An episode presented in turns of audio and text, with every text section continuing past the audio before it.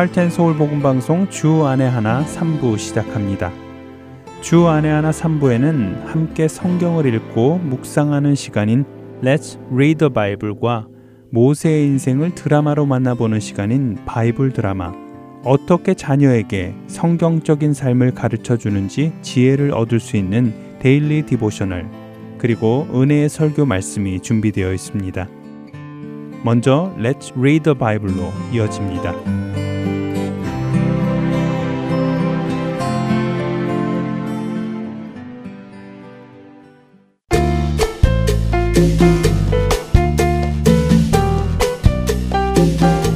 애청자 여러분 안녕하세요. Read the Bible 진행의 한혜진입니다. 우리는 지난주부터 마태복음 5장부터 7장에 기록되어 있는 산상수훈을 나누고 있습니다. 오늘은 마태복음 5장 4절의 말씀을 여러분과 생각해 보려 합니다. 마태복음 5장 4절의 말씀입니다. 애통하는 자는 복이 있나니 그들이 위로를 받을 것이미요. 세상에서는 기쁘고 웃는 것이 복이 있다고 말합니다. 그런데 예수님께서는 애통하는 자에게 복이 있다고 하시지요. 물론 예수님께서 애통하는 것이 복이 있다고 하지는 않으셨습니다. 애통하는 사람에게 복이 있다고 하셨지요. 왜 애통하는 사람에게 복이 있을까요? 그들이 위로를 받을 것이기에 그렇다고 하시지요. 예수님께서 말씀하시는 애통은 어떤 것이며 어떤 위로를 받을 것이기에 복이 있다고 하시는 것일까요? 애통이라는 헬라어는 펜테오라고 헬라어가 가지고 있는 표현 중에 가장 슬픈 울음을 뜻하는 단어입니다. 사랑하는 사람이 죽었을 때 나오는 울음을 표현하지요. 참으려 해도 참아지지 않고 솟구쳐 오르는 슬픔을 이야기합니다. 그렇다면 누구나 슬픈 일을 겪고 울면 위로를 받는다고 하시는 것일까요? 그렇지 않습니다. 야고보서 4장 8절과 9절을 보면 두 마음을 품은 죄인들에게 손을 깨끗이 하고 마음을 성결하게 하라고 말씀하시며 슬퍼하며 애통하며 울라고 하십니다. 성경은 우리에게 우리의 마음과 뜻과 힘을 다해 하나님을 사랑하라고 하십니다. 그런데 우리는 하나님만을 사랑하지 못합니다. 두 마음을 품습니다. 하나님도 사랑하고 세상도 사랑합니다. 그런 자기 자신을 보며 슬퍼하며 애통하며 울어야 하는 것입니다. 세상과 벗되는 것은 하나님과 원수되는 것이라고 야고보서 4장 4절은 말씀하십니다. 이렇게 자기 자신이 하나님과 원수되고 세상과 벗되는 것을 깨닫는 사람은 하나님 앞에서 슬피 울어야 합니다. 나를 사랑하시는 하나님의 사랑을 외면하고 세상을 더 사랑하는 나의 모습에 애통해야 하는 것입니다. 그렇게 하나님 앞에서 솔직히 자기 자신의 마음을 인정하며 하나님, 제 힘으로는 하나님을 온전히 사랑하지 못하겠어요. 세상의 것들이 좋아 보여요. 저를 도와주세요. 이대로 가다가 저는 하나님을 떠나게 될 것 같아요. 하며 애통해 하는 사람들.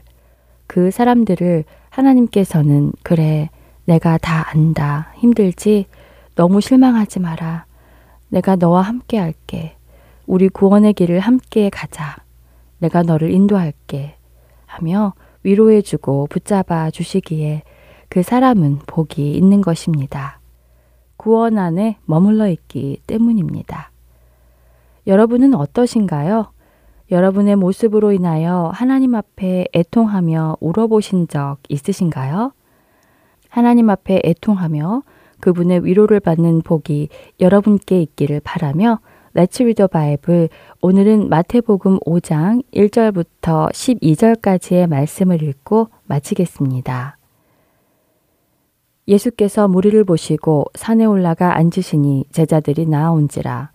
입을 열어 가르쳐 이르시되 심령이 가난한 자는 복이 있나니 천국이 그들의 것이미요 애통하는 자는 복이 있나니 그들이 위로를 받을 것이미요 온유한 자는 복이 있나니 그들이 땅을 기업으로 받을 것이미요 의에 줄이고 목마른 자는 복이 있나니 그들이 배부를 것이미요 극률이 여기는 자는 복이 있나니 그들이 극률이 여김을 받을 것이미요 마음이 청결한 자는 복이 있나니 그들이 하나님을 볼 것이미요 화평하게 하는 자는 복이 있나니 그들이 하나님의 아들이라 일컬음을 받을 것이미요. 의를 위하여 박해를 받은 자는 복이 있나니 천국이 그들의 것임이라. 나로 말미암아 너희를 욕하고 박해하고 거짓으로 너희를 거슬러 모든 악한 말을 할 때에는 너희에게 복이 있나니 기뻐하고 즐거워하라. 하늘에서 너희의 상이 큼이라. 너희 전에 있던 선지자들도 이같이 박해하였느니라. Let's read the Bible. 오늘은 마태복음 5장 1절부터 12절까지의 말씀을 읽었습니다. 안녕히 계세요.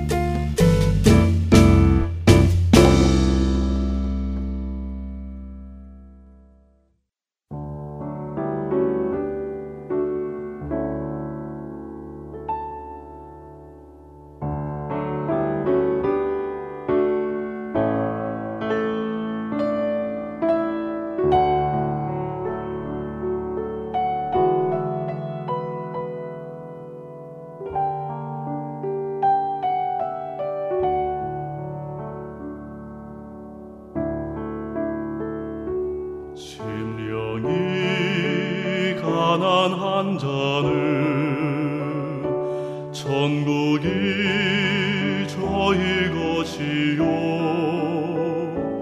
애통하는 자 복이 있나니 위로하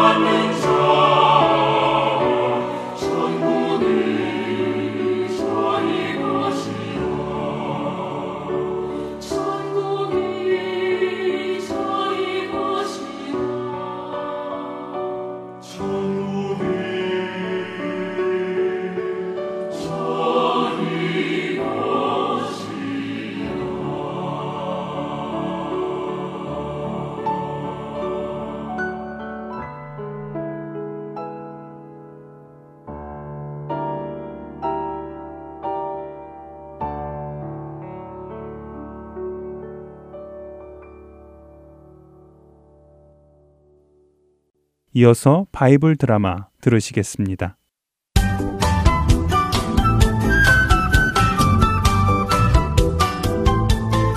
애청자 여러분 안녕하세요. 바이블 드라마 모세편 진행의 박윤기입니다. 모압의 발락 왕은 큰 돈을 주고 발람 주술사를 데리고 왔지만 발람 주술사는 발락 왕이 원하는 것처럼 이스라엘 민족에게 저주를 할 수 없었습니다. 이스라엘 민족은 하나님께서 축복하신 민족이기 때문이었습니다. 그들에게 아무리 발람 주술사가 저주를 하려 해도 하나님께서 그것을 허락하지 않으셨습니다. 발락 왕은 발람 주술사가 이스라엘을 저주하지 못하는 것이 그들의 숫자가 너무 많아 보여서 겁을 먹었기 때문이라고 생각을 하고는 이스라엘 민족의 숫자가 적게 보이는 곳으로 발람 주술자를 데리고 가죠.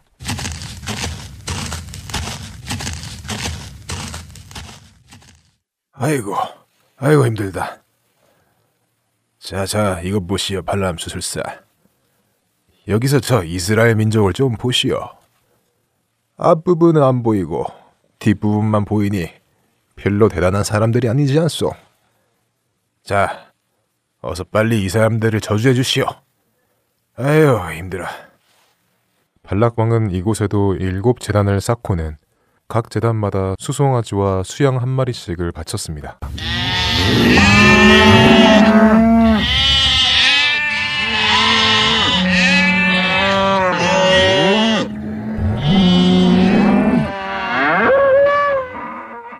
탈락왕이시여, 수고하셨습니다. 이제 여기 번제물 옆에 서 계시기 바랍니다. 제가 저기 가서 여호와 하나님과 다시 이야기를 나누고 오겠습니다.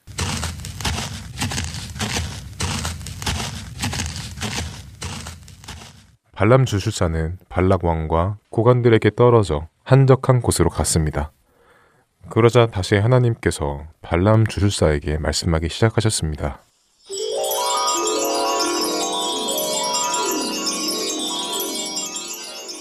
발람 주술자는 하나님의 말씀을 다 듣고는 힘없는 표정으로 다시 발락 왕에게 돌아왔습니다. 오, 발람 주술사. 어, 어떻게 되었어? 여호와 하나님이 저주를 해도 된다고 하셨어? 발락 왕이시여. 이스라엘의 신 여호와께서 이렇게 전하라고 저에게 말씀하셨습니다. 지금부터 드리는 말은 제 말씀이 아니니 저에게 놓아지 말아 주시기 바랍니다. 십볼의 아들 발라가 들을지어다. 나 여호와 하나님은 사람이 아니니 거짓말을 하지 않고 사람이 아니니 후회할 일을 하지 않는다. 내가 어찌 말을 하고 행하지 않으며 약속을 하고 지키지 않겠느냐? 여기 있는 발람에게 나는 이스라엘을 축복하려고 명령했다. 그렇기에 발람은 내 백성을 저주하지 않을 것이다. 아, 이, 이, 이를, 이럴 수가. 발락 왕은 어찌할 줄을 몰랐습니다. 발락 왕이시여, 아 그러게 제가 뭐라 말씀드렸습니까? 하나님께서 말씀하신 대로밖에 저는 할 수 없다고 말씀드리지 않았습니까? 아, 아 이거 보시오, 발람 주술사. 일단 아무 말도 하지 마시오. 그들을 향해 축복도 마시고 저주도 마시오. 내가 생각을 좀 해 보겠어. 발락 왕은 여전히 마음을 바꾸지 않았습니다. 하나님께서 축복한 사람은 복을 받고 하나님께서 저주한 사람은 저주를 받는다는 것을 이해하지 못했기 때문입니다. 발락 왕은 다시 마음을 정합니다. 이거 보시오, 발람 주술사. 이번 한 번만 더 가봅시다. 내가 더 좋은 곳으로 당신을 데리고 가겠소. 그곳이라면 그들의 신도 당신이 그들을 저주하는 것을 기뻐할 것이요. 발락 왕은 여전히 이해하지 못하고 발람을 데리고는 부올산 꼭대기로 올라갑니다. 그리고 그곳에도 일곱 개의 재단을 쌓고는 수송아지와 수양으로 번제를 드리죠.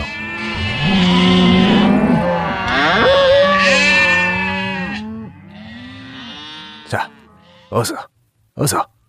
이제 저 이스라엘을 저주해 주시오. 발락 왕의 그런 요구에 발람 주술사는 하는 수 없이 다시 산 아래에 진을 치고 있는 이스라엘을 바라봅니다. 그리고는 속으로 생각하지요. 이 발람 왕은 내가 저주를 할 수 없다는 것을 믿지 못하니 하는 수 없구나. 뭘 하는 척이라도 해야지.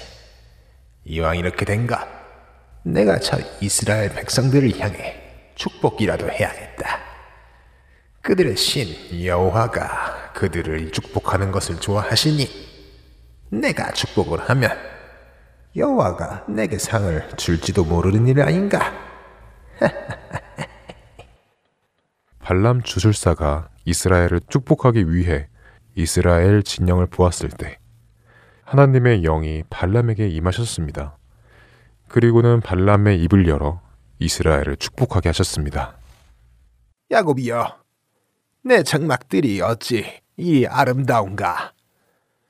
너희의 펼쳐진 모습이 골짜기 같고 강변의 동상 같으며 여호와께서 심으신 침향목 같고 물가에 심겨진 백향목 같구나.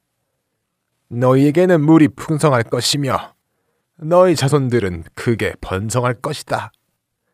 그들의 나라가 크게 흥할 것이다. 누구든지 너를 축복하는 자는 복을 받을 것이며 너를 저주하는 자마다 저주를 받을 것이로다. 에? 이것 보시오, 발람. 내가 원수를 저주하라고 불렀지. 그들을 축복하라고 불렀어. 당장 당신 집으로 돌아가시오. 내가 당신에게 큰 상을 주어 당신을 아주 높여주려 했는데 그 잘난 이스라엘의 신이 당신이 부자 될 기회를 막았군. 헤, 어서 썩어지시오. 팔라광이시여, 노여움을 푸십시오. 아니 그래서 제가 처음부터 저는 저들을 저주할 수 없다고 말씀드리지 않았습니까? 하지만 제게 다른 방법이 있습니다만.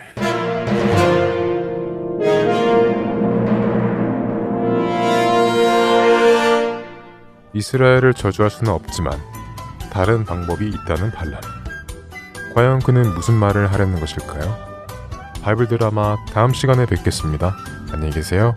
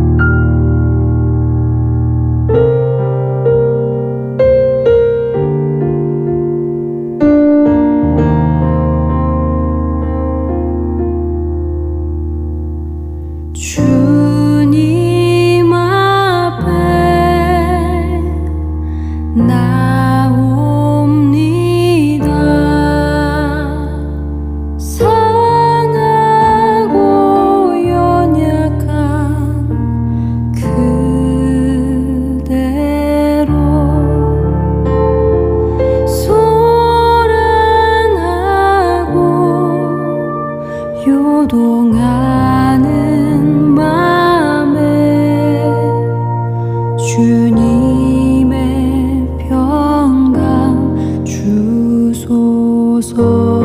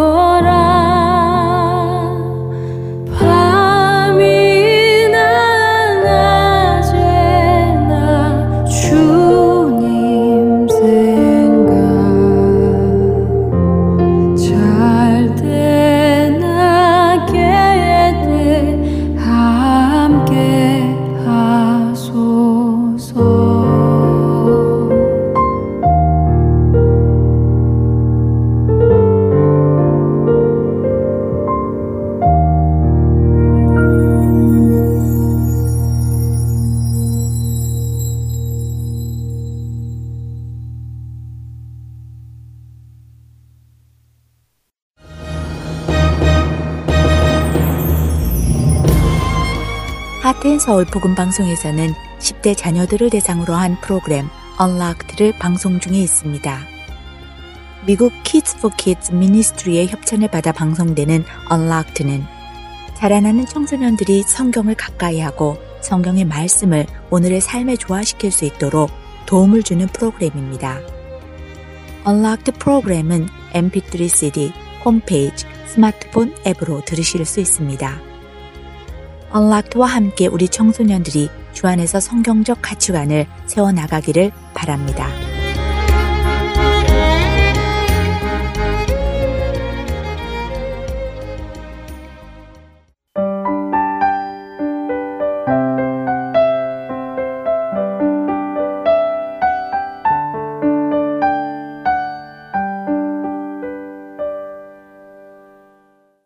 계속해서 Daily Devotional 보내드립니다.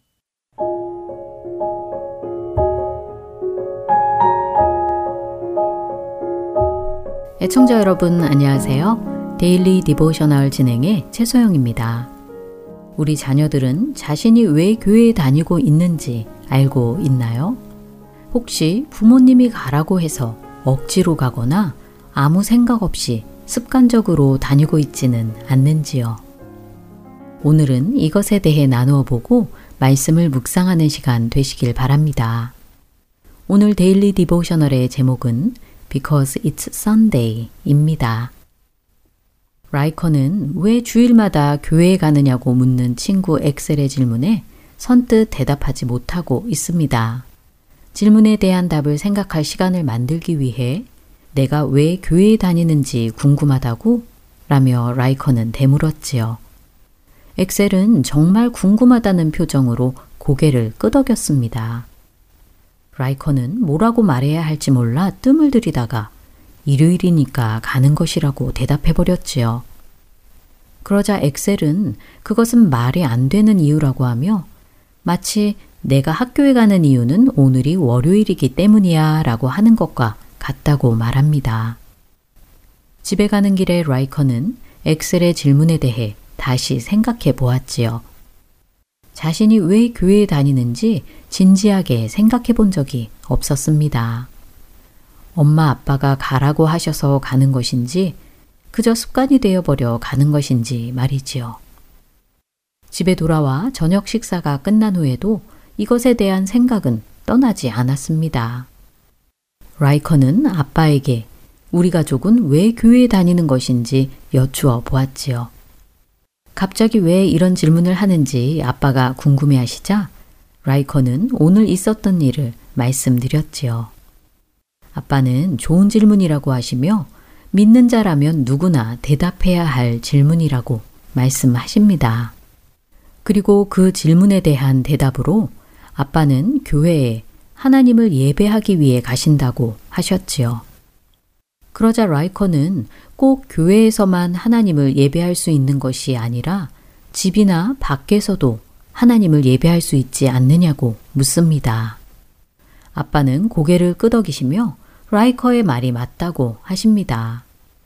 우리는 어디에서나 하나님을 예배할 수 있다는 것이지요.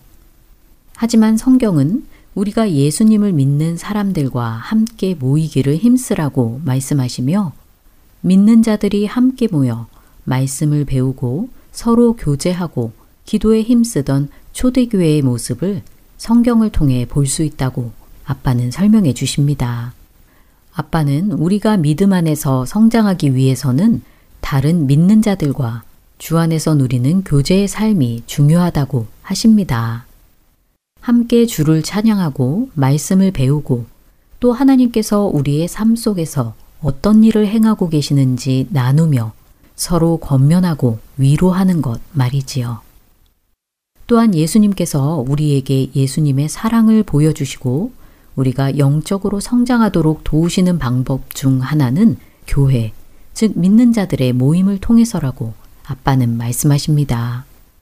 아빠의 말씀에 라이커는 자신도 교회에서 다른 믿는 친구들과 함께 예배드리고 말씀을 배우는 것이 참 좋다고 말하였지요. 라이커는 내일 이것에 대해 엑셀과 다시 얘기해 보겠다고 하며 오늘 이야기는 마칩니다. 자녀들과 우리가 왜 교회에 가는지, 왜 믿는 자들과 함께 모이는지에 대해 이야기해 보시기 바랍니다. 우리 자녀들이 진심으로 하나님을 예배하고 믿는 자들과 함께 모여 교제하기를 기뻐하는지, 아니면 부모님이 가라고 해서 억지로 교회에 가는 것은 아닌지 점검해 보시기 바랍니다. 우리가 교회에 가고 믿는 자들과 함께 모이는 것은 하나님을 예배하고 주 안에서 교제하는 기쁨을 누리기 위함이며 이것을 통해 우리의 신앙이 성장하게 된다는 것을 자녀들에게 가르쳐 주세요. 오늘 함께 묵상할 말씀은 시편 122편 1절 사람이 내게 말하기를 여호와의 집에 올라가자 할 때에 내가 기뻐하였도다 입니다. 우리 자녀들이 주를 더욱 사모하며 믿음의 사람들과 함께하는 것을 기뻐하길 소망하며 오늘 Daily Devotional 마칩니다. 안녕히 계세요.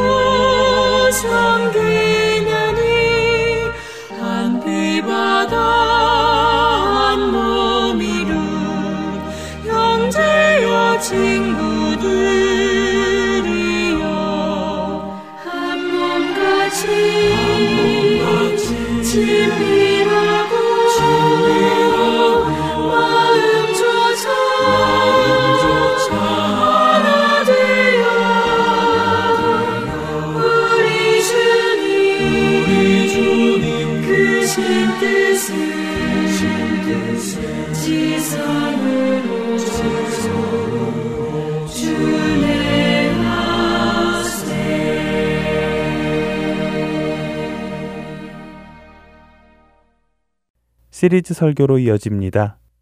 지난주부터 캐나다 밴쿠버 그레이스 한인교회 박신일 목사님께서 신앙의 기초라는 주제로 시리즈 설교를 해주고 계십니다. 오늘은 창세기 3장 8절에서 10절의 본문으로 타락, 인간의 넘어짐이라는 제목의 말씀 전해 주십니다. 은혜의 시간 되시기 바랍니다.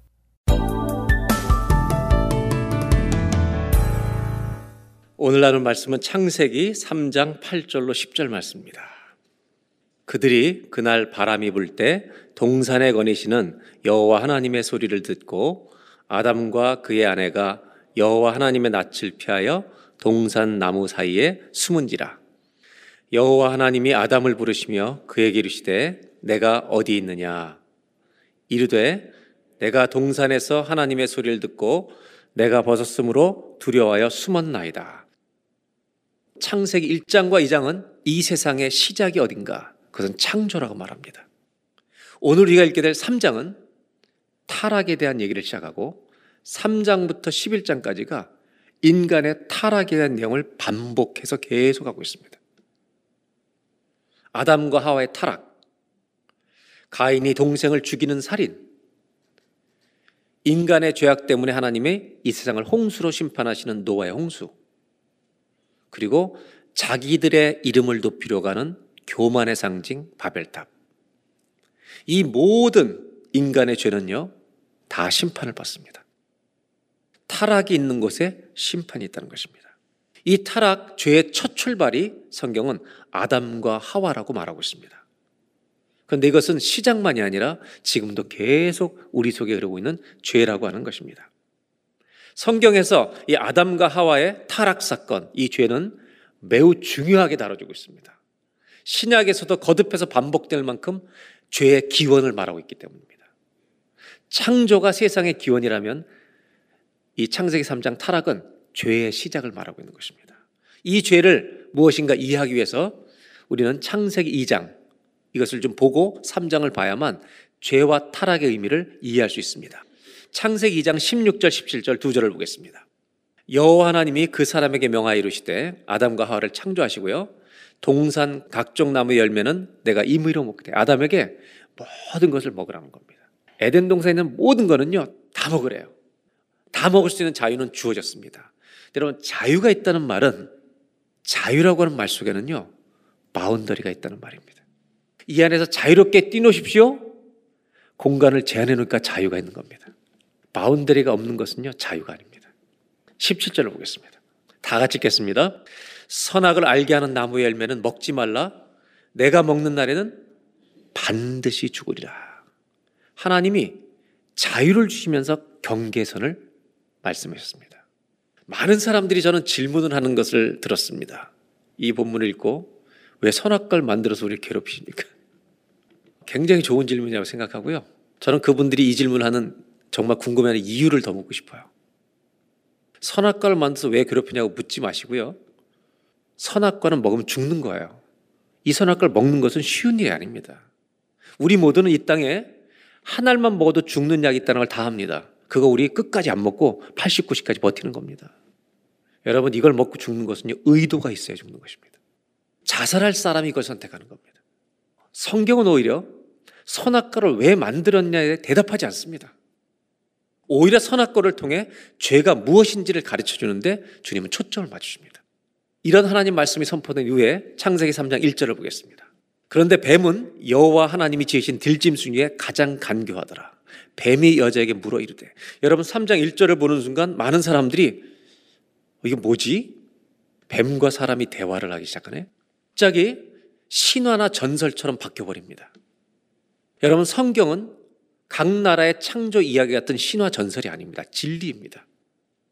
그런데 이 진리를 하나님은 상징적으로 표현하신다는 겁니다. 즉 신비 속에 있다는 겁니다. 이 랭귀지 안에 신비가 들어있다는 겁니다. 이 뱀이 도대체 뭐냐? 우리 추측하지 않습니다. 뱀이 인간에게 죄가 들어오도록 한 짐승인데 이 뱀이 도대체 누구냐? 상세기의 뱀이 처음 나오는데요. 요한계시록에 뱀의 종말이 나옵니다. 성경의 시작에 죄가 들어올 때 뱀이 나오고 성경의 종말에 뱀이 어떻게 될지 나옵니다. 요한계시록 12장 9절을 읽고 다시 이 본문 읽겠습니다. 큰 영이 내쫓기니 옛 뱀 곧 마귀라고도 하고 사탄이라고도 하며 요한계시록은 뱀의 종말입니다. 마귀와 사탄의 종말입니다. 예수님이 다시 오시는 날 사단의 모든 악과 유혹의 세력은 끝장나는 것이 온전한 구원입니다. 우리는 창세기 3장에 나오는 뱀을 사단으로 이해합니다. 왜? 추측하는 게 아닙니다. 성경이 이 뱀을 사탄으로 말하고 있기 때문입니다. 상징적으로 뱀이라고 표현하고 있습니다. 다시 3장 1절로 돌아가겠습니다. 그런데 뱀은 여호와 하나님이 지으신 들짐 중에 가장 간교하더라. 뱀이 여자에게 물어대 사단이 물어보는 겁니다. 하나님이 참으로 너희에게 동산 나무의 열매를 먹지 말라 하시더냐. 여러분 사단의 질문은 정말 간교합니다. 동산 모든 나무의 열매를 먹지 말라고 하느냐. 주님 이렇게 하셨습니까? 이 질문은 하나님의 말씀을요 뒤트는 겁니다. 다 먹으라 그러셨어요. 하나만 빼고. 근데 사단은 전부 다 먹지 말라고 하더냐? 이렇게 물어보는 겁니다. 이때 2절, 3절에 이제 대답하는 하와의 대답입니다. 여자가 뱀에게 말하되 동산나무 열매 우리가 먹을 수 있으나 3장 3절 다 같이 읽겠습니다. 동산 중앙에 있는 나무의 열매는 하나님의 말씀에 너희는 먹지도 말고 만지도 말라 너희가 죽을 까노라. 이게 선악과를 말하는 거죠. 그거는 먹지도 말고 만지도 말라 죽을 까노라. 이 하와의 대답 안에는 하나님 말씀과 똑같은 게 있고요. 하나님 말씀과 비슷한 게 있고 하나님 말씀과 다른 게 있습니다. 하나님 말씀은 선악과 열매는 먹지 마라. 그 결과는 반드시 죽는다. You'll surely die. 이렇게 했습니다. 하와의 대답은요. 선악과는 먹지 말라고 얘기했다는 겁니다. 이건 똑같습니다. 두 번째, 만지지도 말라고 했다는 겁니다. 하나님은 하와에게 만지지 말라고 얘기하신 적은 없습니다. 이것은 하와가 만든 말입니다. 이건 나쁜 말이 아니라 하나님에 대해서 감정적으로 어쩌면 섭섭한 말을 표현하는 겁니다. 저거 하나 못 먹게 하셨으니까. 그리고 그 다음에 하나님 반드시 죽으려 했는데 그냥 죽을 것이다. 약간 가볍게 말합니다. 비슷합니다. 똑같은 게 있고 다른 게 있고 비슷한 게 있습니다. 이 얘기를 듣자 사단이 뭐라고 말했겠습니까? 전혀 다른 말을 합니다. 이걸 먹으면 먹으라는 겁니다. 너희 눈이 밝아져 하나님 같이 되리라. 근데 그냥 하나님 같이 되는 게 아니라 선악을 분별하는 능력을 갖는 하나님 같이 되리라고 말합니다. 이 둘은 정면으로 충돌하는 겁니다. 그리고 뭐라고 했냐면 you will not surely die. 너는 결코 죽지 아니하리라. 하나님은 you will surely die라고 그랬는데 너는 절대로 죽지 않아. 이렇게 말하는 겁니다. 진리는 하나밖에 없습니다. 이 말 앞에 사원은 어떻게 하는가? 6절을 보겠습니다. 너무나 유명한 말씀이죠. 다 같이 읽겠습니다. 여자가 그 나무를 본즉 먹음직도 하고 보암직도 하고 지혜롭게 할 만큼 탐스럽기도 한 나무인지라 여자가 그 열매를 따 먹고 자기와 함께 있는 남편에게도 줌에 그도 먹은지라. 누가 먼저 먹었다고요? 여자가 먹었습니다. 그 자기만 먹었으면 되는데 남편에게도 주는 겁니다. 나만 죽을 수 없다. 너도 먹어. 그런 뜻일까요? 상담학자였던 정신분석학자였던 그리고 상담학자인 미국의 콜로라도 대학에 있는 로렌스 크랩은 책을 썼어요. The Silence of Adam. 이때 사람이 몇 명 있었냐면 두 명 있었습니다. 하와가 선악과를 이 사단한테 속아서 먹을 때 아담이 어디 있었겠느냐라는 상상을 하면서 그 책을 쓴 겁니다. 다방에 갔을까요? 아마 24시간 같이 있었을지 모릅니다. 그러면서 하는 얘기가 뭐냐면 아담은 아담의 침묵이 있었다는 겁니다. 즉 그것을 먹는 것에 침묵으로 동의했다는 것입니다. 그리고 먹었다는 겁니다. 그걸 얘기하려는 건 아닙니다. 아담과 하와가 내린 선택은 사단의 말을 따라한 겁니다. 이 말 뒤에는 누군가의 말씀을 버렸다는 의미가 있습니다. 그들은 자유가 있었습니다. 하나님 말씀을 따를 수 있는 자유도 있었고 사탄의 말을 따를 수 있는 자유가 있었습니다. 이 자유로 사단을 따릅니다. 성경은 이 사건을 통해 죄가 무엇인지를 가르치고 있습니다. 여러분, 죄란 무엇이냐 하면 이 선악과를 통해 가르치는 것은 왜 선악과를 걷다 놔두셨나 그것을 질문할 것이 아니라 죄가 무엇인지를 깨닫도록 거기에 선악과를 두신 것입니다. 죄는 하나님 말씀을 버리는 것입니다. 하나님을 따르지 않겠다는 것입니다. 조금 더 쉽게 설명하면 내 마음대로 살겠다는 것입니다. 내가 기준이 되겠다는 겁니다. 내가 하고 싶은 대로 하면 살겠다는 겁니다. 이것을 어려운 단어로 자율적인 존재라는 것입니다. 자율적이란 말은 헬라어로 아우토스라고 하는 셀프, 자와 노모스라고 하는 법이 합쳐진 말입니다. 자율적이란 말은 어떤 일에 대해서 자율적으로 책임지는 건 좋은 일이지만 여러분 인생을 내가 내가 법이 되고 내가 기준이 돼서 내 마음대로 살겠다는 것은 이것은 성경이 말하는 심각한 죄라는 것입니다. 자신이 알아서 하겠다는 겁니다. 그런데 이러한 아담과의 결정 뒤에 앞으로 다가올 엄청난 심판과 죽음과 결과가 기다리고 있었다는 것을 그들은 너무 가볍게 여기는 것입니다. 오늘 죄가 무엇인지 조금 더 잘 이해하기 위해서 제가 여러분들에게 선악과가 자리 잡고 있었던 위치에 대한 얘기를 좀 하려고 합니다. 죄가 뭔지를 잘 이해하기 위해서 왜 선악과가 등장했는가?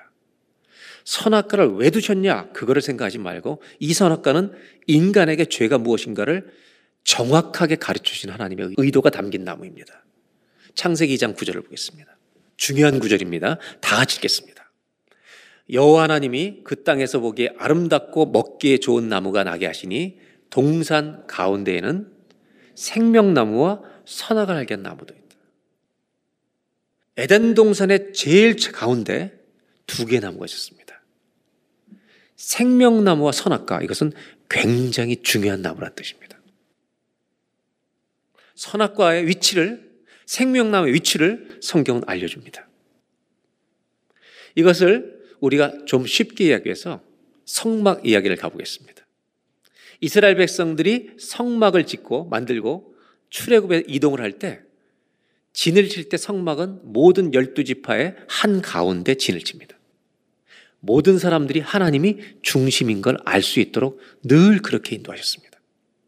그리고 그 성막의 중심에는 지성소가 있습니다. 하나님의 임재가 계신 곳입니다. 그런데요, 아무나 그 지성소에 들어가면 어떻게 돼요? 바로 죽는 겁니다. 거룩하신 하나님 앞에 죄인이 들어오면 죽는 것입니다. 여러분, 성막은 하나님이 우리의 중심이라는 걸 가르쳐 주시는 것과 동시에 거룩한 분에게 그냥 다가오면 죽는다는 걸 가르쳐 주시는 겁니다. 성막에는 제사가 필요한 겁니다. 사람은요, 사람의 자리를 지켜야 합니다. 그것은 하나님을 예배하는 자리입니다. 선악과는 그 자체가 나쁜 게 아닙니다. 선한 것과 악한 것을 분별하는 나무입니다. 지혜의 나무입니다. 이 나무가 에덴 동산의 한 중앙에 있었다. 무엇을 말하는 겁니까? 모든 가치를 판단하는 기준은 여러분 주님께 있다는 것입니다. 사람이 할 일이 아니라는 것입니다. 옳고 그름의 모든 기준은요 주님이셔야 합니다. 왜? 그분이 창조하셨기 때문입니다. 그분만이 가운데 계시는 것입니다. 그래서 하나님을 경외하는 것이 지혜의 근본이라고 자문은 말하는 겁니다. 선악과를 따먹는다는 게 무슨 뜻일까요? 동산의 한 가운데 있는 선악을 알게 하는 나무, 하나님이 하셔야 될 일을 사람이 해보겠다는 겁니다. 선악과를 먹으면서 인간이 그 판단의 중심에 들어가고 하나님을 밀어내겠다는 것입니다. 하나님 뭘 얘기하시느냐? 정령 죽으리라. 네가 정 가운데 들어와서 하나님이 해야 될 것을 네가 하는 순간 그날 인간은 죽음의 날이 될 거라고 말씀하시는 겁니다. 이것이 선악과입니다. 모든 지혜 중심이신 하나님의 그 자리에 인간이 침투하던 날, 지성소를 넘어가던 날, 그날은 인간이 죽던 날입니다. 사람에게 죽음이 선포되고 사람은 하나님의 심판대에 서게 된 것입니다. 인간과 창조주의 관계가 다 깨어지던 날입니다. 우리의 뷰티, 아름다움이 깨어지고 추함이 들어오던 날입니다. 하나님과의 연합이 분열을 일으키던 날입니다. 인간의 생명이 하나님이신 아름다운 생명이 죽음의 그림자로 덮이던 날입니다. 이것은 그때만 일어난 것이 아니라 오는 모든 세대 속에서 우리는 하나님의 선악과에 늘 침투하고 있습니다. 에덴 동산의 사건은 지금도 계속되고 있는 것입니다. 그래서 성경이 말하는 죽음은 먹는 순간 바로 죽는 게 죽음이 아니라 하나님과 관계가 깨어진 것이 죽음이고 두 번째, 모든 육신이 죽음을 맞이해야 되는 죽음을 또 하나 말하고 세 번째, 죽어도 하나님의 심판대에 서야 된다는 하나님의 심판을 받을 이 모든 내용을 성경은 죽음이라고 말합니다. 죄가 무엇입니까? 내가 세상의 중심에 서겠다는 것이 죄입니다. 내가 하나님이 되겠다는 것입니다. 하나님을 밀어내고 내가 모두 결정하고 내가 모두 결정하고 내 마음대로 살아가겠다는 것입니다.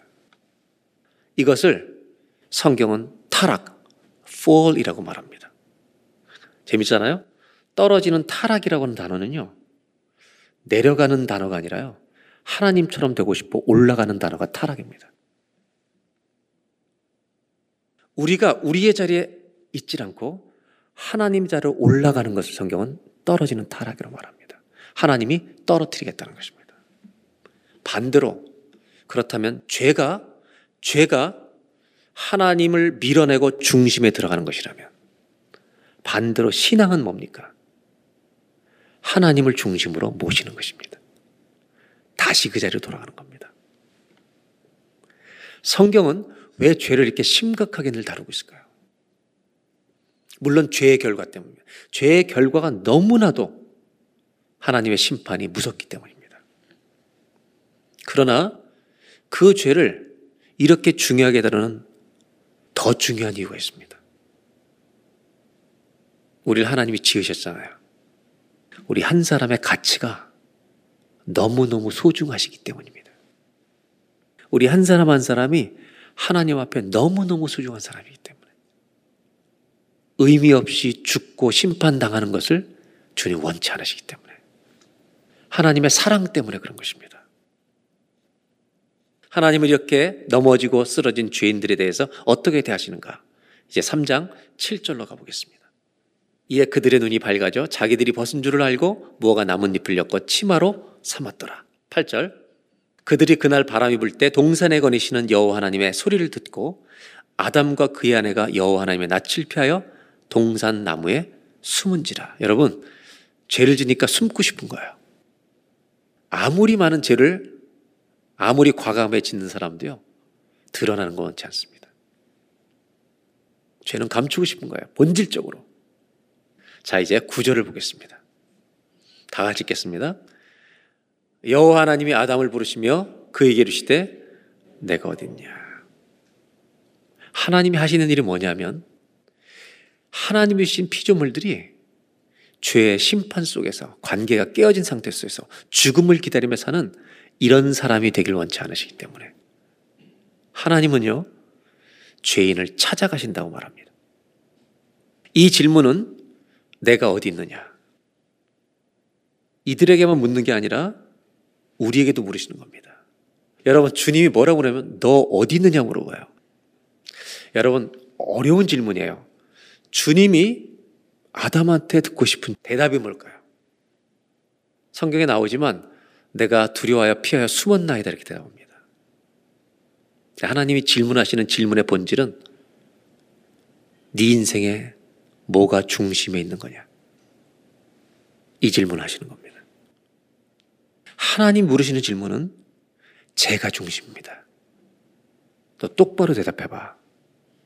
성경은 창세부터 계시까지 읽으면 어디를 읽어도 마찬가지입니다. 하나님이 늘 질문하세요. 너 누구냐? 너 어디 있느냐? 성경은 계속 물어봐 이걸. 피할 수가 없어요, 이 질문을. 아무도 피할 수가 없어요. 성경을 읽었는데 그 질문이 안 들린다. 잘못 읽은 거죠. 무슨 말을 하시는지 못 알아들은 거죠. 10절. 숨었다고 대답합니다. 여러분, 도둑은요, 남의 집에 뭔가를 훔치러 간 순간, 그 집에 훔치는 시간 동안 평안한 사람은 없습니다. 두려운 겁니다. 여러분, 사람이 하나님 자리에 앉으면 평안할 수 없습니다. 사람은 하나님을 예배하는 자리에 있을 때 샬롬, 평안이 있을 줄로 믿습니다. 죄는 우리를 숨게 합니다. 하나님은 찾아가셔서 너 어딨냐 물어보시면 이 질문이 뭐예요? 너 대답해봐. 네 인생의 중심에는 누가 있냐? 너냐? 하나님이냐? 돈이냐? 성공이냐? 대답해봐. 여러분, 돈이 중심인 사람은요, 무슨 짓을 해서라도 돈을 법니다. 성공이 중심이면 무서운 것은 무슨 짓을 해서 성공을 합니다. 하나님이 중심인 사람은 성공보다 돈보다 그분의 말씀이 더 중요한 것입니다. 그것을 성경은 신앙인의 길이라고 말하는 겁니다. 정리를 하면 우리는 넘어진 겁니다. 이 죄는 온 세상을 덮고 있습니다. 근데 소망이 있는데 주님이 계시기 때문입니다. 한번 따라 하실까요? 죄인은 숨고 떠나가지만 하나님은 찾으십니다. 하나님은요, 모든 사람이 죽는 날까지 찾아가십니다. 끝까지 찾아가십니다. 호흡을 마치는 시간까지 하나님은 찾아가십니다. 우리의 인생 전체를 통해 찾아오십니다. 말씀으로 오시고 교회를 안 다니는 사람에게는 환경을 통해서 주변 사람을 통해서 여러분 제가 만나보니까 하나님 안 믿는 사람들 중에 어려운 상황을 맞이해서 제가 전도해 본 사람도 있는데 놀라운 것은 불교 신자인데 성경책이 있어요 집에 제가 전도를 갔더니 완전 불교 집안이에요 시댁이랑 다 근데 이 성경책이 왜 있냐 그랬더니 사실은 시집 올 때 자기 친구가 크리스찬데 이거 줬대요 근데 시어머니한테 안 들키려고 장롱 속에 넣어놨는데 인생의 마지막에 와서 지금 성경을 꺼냈대 사람이 왜 죄에 쉽게 넘어진지 아세요? 죄의 특징 때문에 그래요. 죄의 속성. 죄의 속성이 있어. 특징이 있는데 무슨 특징이냐? 죄는요. 진리와 비슷한 면이 하나 있어요. 이게 뭐냐면 뭔가를 약속해줘요. 사단이 이걸 먹으면 하나님처럼 돼. 안 죽어. 약속을 해요. 그 약속이 실제냐 아니냐 중요하지 않아요. 약속을 해요. 또 하나는 이 죄는요. 재밌을까요? 재미없을까요? 스릴이 있어요. 쾌락을 줘요. 앞에 형용사가 붙어야 되지만 이상한 즐거움이 있어요.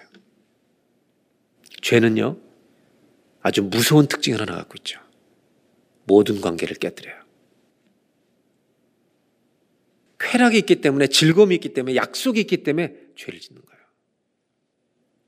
C.S. 루이스 같은 사람은 즐거움이 다른 종류가 있다는 거예요. 깨끗한 즐거움이 있고요. 문제를 많이 일으키는 즐거움이 있는 거예요. 아내를 사랑하는 거, 남편을 사랑하는 거, 힘들긴 하지만 작은 기쁨이에요.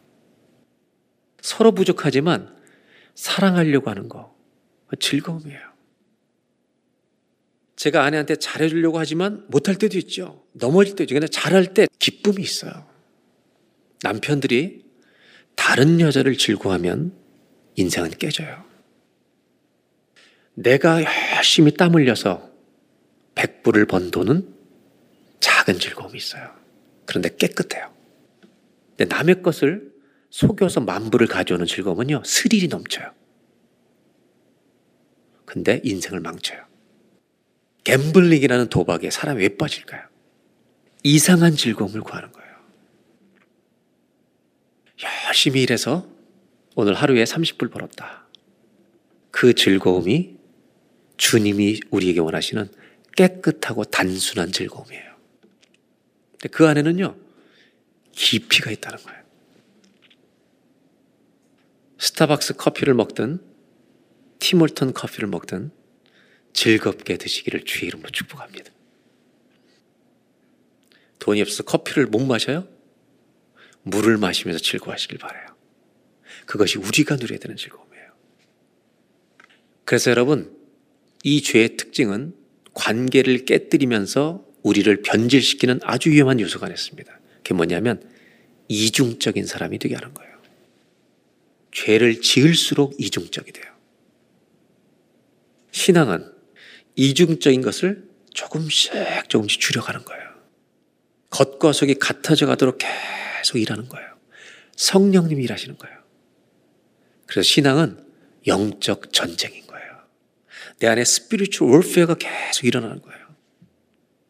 창세기 3장 11절. 하나님 물으십니다. 누가 너의 벗음을 알렸느냐? 이제 숨었잖아요. 내가 너에게 먹지 말라 명한 그 나무를 네가 먹었느냐? 12절. 아담한테 물어보셨잖아요. 아담이 이르되 하나님이 주셔서 나와 함께 하신 여자. 그가 그 나무 열매를 내게 주므로 내가 먹었나이다. 하나님이 만들어서 나한테 주신 그 여자, 그 여자, 당신이 만들어 주지 않았냐고. 그 여자가 나에게 열매를 줘서 내가 먹었습니다. 그러니까 관계가, 부부 관계가 깨지잖아요, 벌써. 죄가 들어오니까. 13절. 여호와 하나님이 여자에게 물으십니다. 너 어찌하여 이렇게 하느냐? 여자가 이르되 뱀이 나를 깨물어 사단이 나를 속여서 내가 먹었습니다. 14절. 여호와의 뱀에게 이르시되 내가 이렇게 하니 네가 모든 가축과들의 모든 짐승보다 더욱 저주를 받아 배로 다니고 살아있는 동안 흙을 먹을지니라. 뱀에 대한 얘기를 하시지만 상징적인 심판입니다. 저주를 받겠다는 겁니다. 하나님이 컬스를 주시는 겁니다. 죄에 대해서 반드시 심판하십니다. 15절 그리고 아주 중요한 얘기를 이 아담과 하와에게 줍니다. 뱀에게 사단에게 줍니다. 다 들을 수 있도록 하는 겁니다. 다 같이 읽겠습니다. 내가 너로 여자와 원수가 되게 하고 내 후손도 여자의 후손과 원수가 되게 하리니 여자의 후손은 내 머리를 상하게 할 것이요 너는 그의 발꿈치를 상하게 할 것이니라. 지금 이 본문으로는 무슨 일인지 다 이해할 수는 없습니다. 성경을 다 읽은 사람은 이게 무슨 말인지 조금 압니다. 성경을 공부하고 성경을 더 읽고 배우면 정말 하나님 말씀이 뭘 말하는 건지 더 깊이 알 수 있습니다. 하나님은 한 가지는 확실하게 하십니다. 이 여자의 후손, 아니 어떤 여성을 대표한 생명을 대표하는 여자의 후손, 산자의 어미라고 이 하와를 말씀하시는데 이 여성의 후손이 뱀, 사단의 머리를 상하게 한다는 이 메시지는요, 성경에 나오는 처음 복음적인 약속입니다. 죄의 권세는 깨질 것이다. 아멘. 죄의 권세는 깨질 것입니다. 여자의 후손, 누구를 통해서? 아직은 나오지 않습니다. 그리고 나서 3장 19절. 내가 흙으로 돌아갈 때까지 얼굴에 땀을 흘려야 먹을 것을 먹으리니 내가 그것에 취함을 입었습니다. 다 같이 읽겠습니다. 너는 흙이니 흙으로 돌아갈 것이니라. 하나님은 죽음을 예고하십니다. 너도 죽는다. 그러나 이 죽음으로 마치지 않고 하나님은 한 가지 어떤 행동을 취하십니다. 21절입니다. 여호와 하나님이 아담과 그의 아내를 위하여 가죽옷을 지어 입히십니다. 나무로 만든 입을 벗기고 가죽옷을 지어 입히십니다. 죄인에게 제일 필요한 건 용서입니다. 하나님은 이 자리에서 대속이라고 하는 원리를 가르쳐 줍니다. 어토운먼트라는 거. 그가 죄를 지었을 때 짐승을 죽게 하셔서 에덴 동산에 피를 뿌려 짐승을 죽게 하시고 가죽옷을 지어 입히시면서 인간이 죄를 범한 것을 가리기 위해 어떤 희생이 필요하다는 어토운먼트라는 걸 가르쳐 줍니다. 그리고 옷 입히십니다. 신기하죠? 탕자에 비해 예수님이 탕자가 돌아왔을 때 아버지가 제일 먼저 아들한테 뭘 입혀줘요? 제일 좋은 옷을 가져오라고. 그냥 상상을 해보세요. 탕자에 비해 나오는 그 아버지와 창조주 하나님은 같은 분이십니다. 그리고 나서 22절 여호와 하나님 이르시되 보라 이 사람이 선악을 아는 일에 우리 중 하나같이 되었으니 그가 그의 손을 들어 생명나무 열매도 따먹고 영생할까 하노라. 저 생명나무를 먹고 이렇게 깨어진 상태로 영생을 할까봐 이걸 막으십니다. 못 먹도록. 그래서 23절 에덴 동산에 그를 쫓아내십니다. 이것을 신락원이죠. 낙원을 잃어버리는 거죠. 영생을 잃어버리는 거죠. 그리고 24절을 다 같이 한번 읽겠습니다. 이같이 하나님이 그 사람을 쫓아내시고 에덴 동산 동쪽에 그룹들과 두루 도는 불칼을 두어 생명나무의 길을 지키게 하시니라. 우리가 생각하고 있는 현재 일어나는 눈으로 확인할 수 있는 실제적인 이야기보다는 훨씬 더 신비스럽게 이야기를 해놓습니다. 하나님의 천사들을 지켜서 생명나무의 길을 가지 못하도록 다 막습니다. 여러분 무슨 뜻이 있을까요? 두 가지 의미가 있습니다. 생명나무가 존재한다는 말은 은총의 기회가 있다는 것입니다. 그리고 이 생명나무는 성경을 읽어보니까 바로 장차 오실 예수 그리스도라는 것을 알게 됩니다. 또 한 가지 생명나무를 우리가 우리가 가서 먹지 못하게 한 것은 우리의 사람의 노력과 행위로는 절대로 구원은 얻을 수 없다라고 하는 하나님의 선언입니다. 이것은요 은혜로만 주어질 것입니다. 정리하겠습니다. 이 모든 아담의 사건을 사도 바울은 로마서의 5장 12절 이렇게 한 절로 정리합니다. 아담과 하와의 이야기, 선악과 이야기 없으면 이 말씀은 성립이 안 되는 겁니다. 이것은 아담부터 인류의 죄를 설명해 주는 한 문장입니다. 한 사람 아담의 범죄로 죄가 들어왔고 이 죄 때문에 사망이 들어왔고 이것을 설명한 다음에 우리 모두가 죄를 지었으므로 사망이 우리에게 다 있다. 우리가 죄인인 것을 이해하는 건 너무 쉽죠? 여러분, 우리가 죄인이에요? 아니에요? 여러분, 생각을 하면 더 큰 죄인이에요. 너무 많은 죄를 지었어요. 한 사람 때문에 죄와 사망이 온 인류에 들어와 있다는 거예요. 그리고 하나님은 이렇게 죄로 타락으로 무너져간 인생을 놔두시는 분이 아니고 또 한 가지를 요약하죠. 이것은 구약의 요약이고요. 18절은 신약의 요약이에요. 복음서의 요약이에요.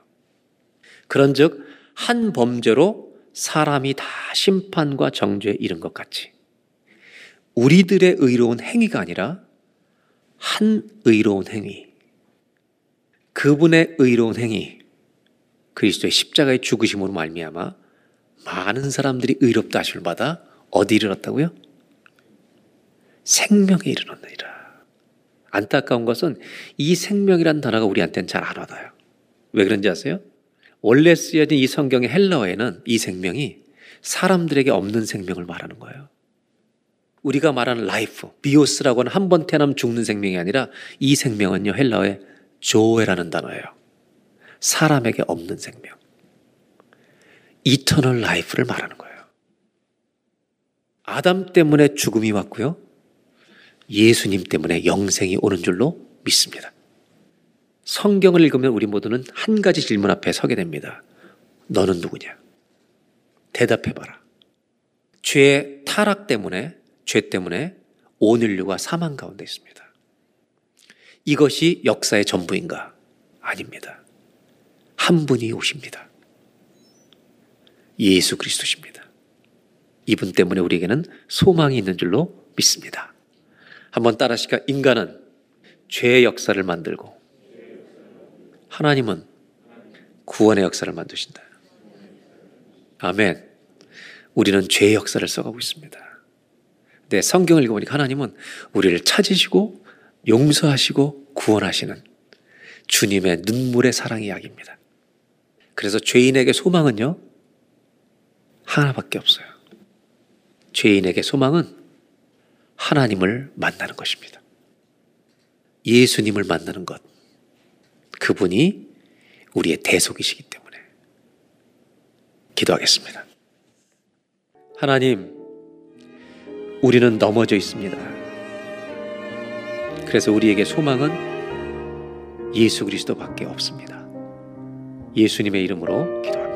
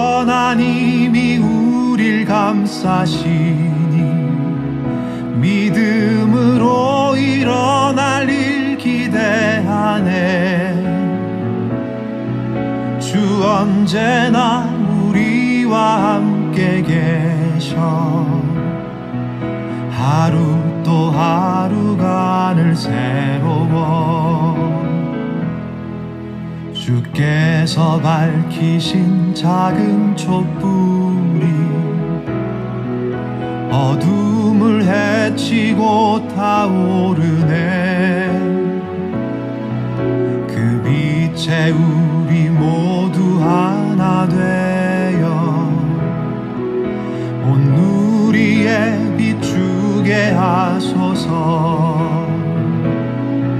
그 선한 힘이 우릴 감싸시니 믿음으로 일어날 일 기대하네. 주 언제나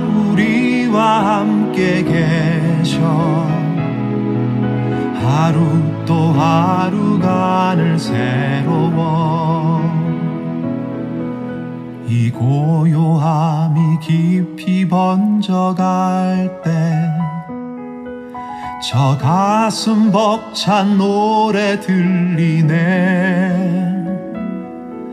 다시 하나가 되게 이끄소서. 당신의 빛이 빛나는 이밤 그 선한 힘이 우릴 감싸시니 믿음으로 일어날 일 기대하네. 주 언제나 우리와 함께 계셔. 하루 또 하루가 늘 새로워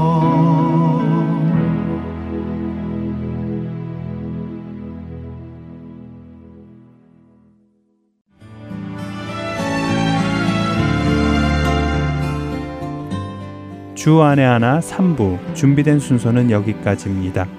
청취해 주신 여러분들께 감사드립니다. 다음 주에 다시 뵙겠습니다. 안녕히 계세요.